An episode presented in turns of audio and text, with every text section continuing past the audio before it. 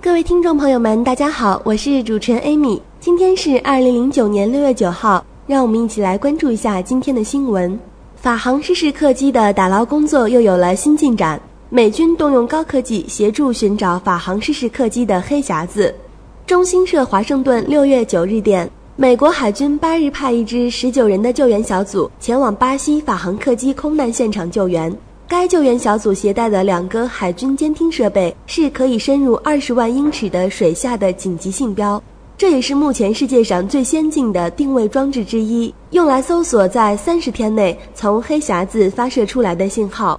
截止目前，巴西潜水员已在海中打捞到标有法国航空公司红色和蓝色条纹商标的飞机机尾，这是迄今为止最大的一个飞机残骸碎片。同时，也已经打捞起至少二十四具法航客机遇难者的尸体，但尸体严重腐烂，难以辨认性别。下面让我们关注一则国内消息：我国启动甲型流感疫苗批量生产。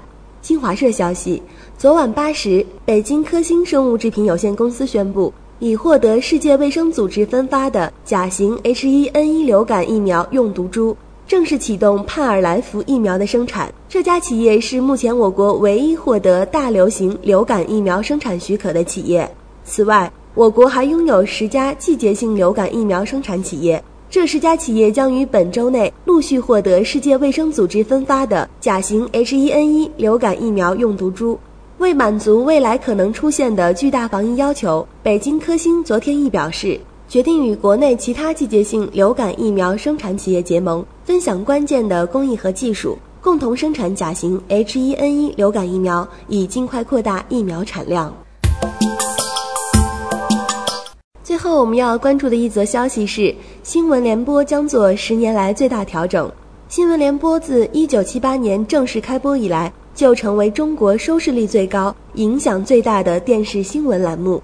从编排到播报的阵型，都形成了正襟危坐、不苟言笑、字正腔圆的风格，同时也是最具官方色彩、政府形象的节目，反映了中国主流审美观和价值观。本月新闻联播将做十年来最大的调整，将改变严肃有余、活泼不足的问题。实际上，一个代表主流价值观的节目也可以做得亲民一点儿。央视对此改变的态度也是比较急迫的。央视希望能够通过此举，更多的掌握舆论影响力。好了，今天的新闻到这里就结束了，感谢大家的收听。明天请继续关注 w w w. dot visionmandarin. dot com，我们明天见。